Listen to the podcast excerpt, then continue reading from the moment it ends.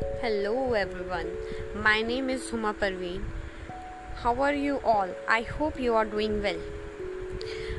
तो दोस्तों आज मेरा आपसे एक सवाल है शायद ये सवाल आपका खुद से भी हो क्योंकि बहुत सारे लोग हैं जो दूसरों को इवेल्युएट करते हैं जज करते हैं क्या कभी आपने अपने अंदर झाँक कर देखा है कि मैं क्या करता हूँ मैं हूँ क्या जो इनपुट मैंने डाला है ज़िंदगी में वो आउटपुट मुझे मिला है। मैंने जितने एफर्ट्स ज़िंदगी में लगाए हैं, उतना मुझे रिज़ल्ट मिला है। अगर मिला है तो इसका मतलब आपने इनपुट सही डाला है। अगर आपको रिज़ल्ट नहीं मिला है तो समझ लीजिए कि गड़बड़ कहीं ना कहीं तो आपके इनपुट में है। तो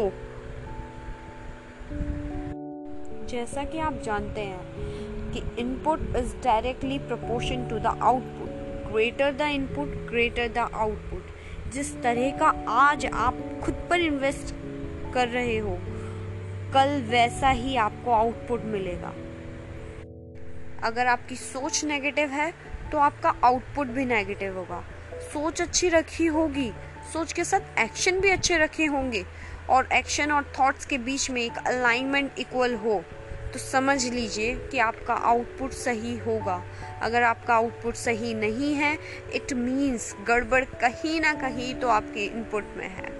So the topic is all about invest in yourself आज आप कहाँ हैं? It all depends on your input अक्सर लोग कहते हैं कि मैंने मेहनत तो बहुत की थी, पर मैं वहाँ तक पहुँच नहीं पाया।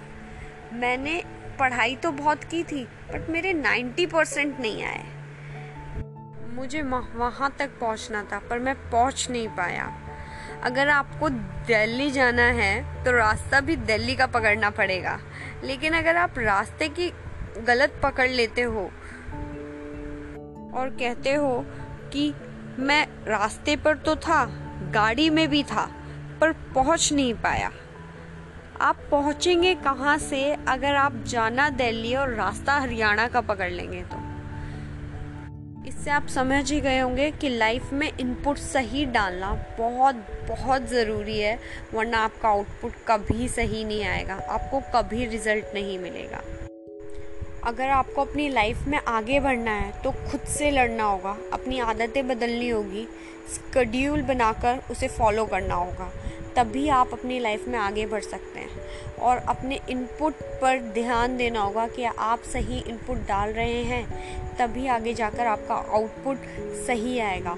अगर आपको अपना आउटपुट सही चाहिए तो आज से आपको सोचना होगा कि आप अपने आप को कहाँ देखना चाहते हो। दो साल बाद, तीन साल बाद, पाँच साल बाद तो उसकी तैयारी आज आप आज से करने लग जाइए।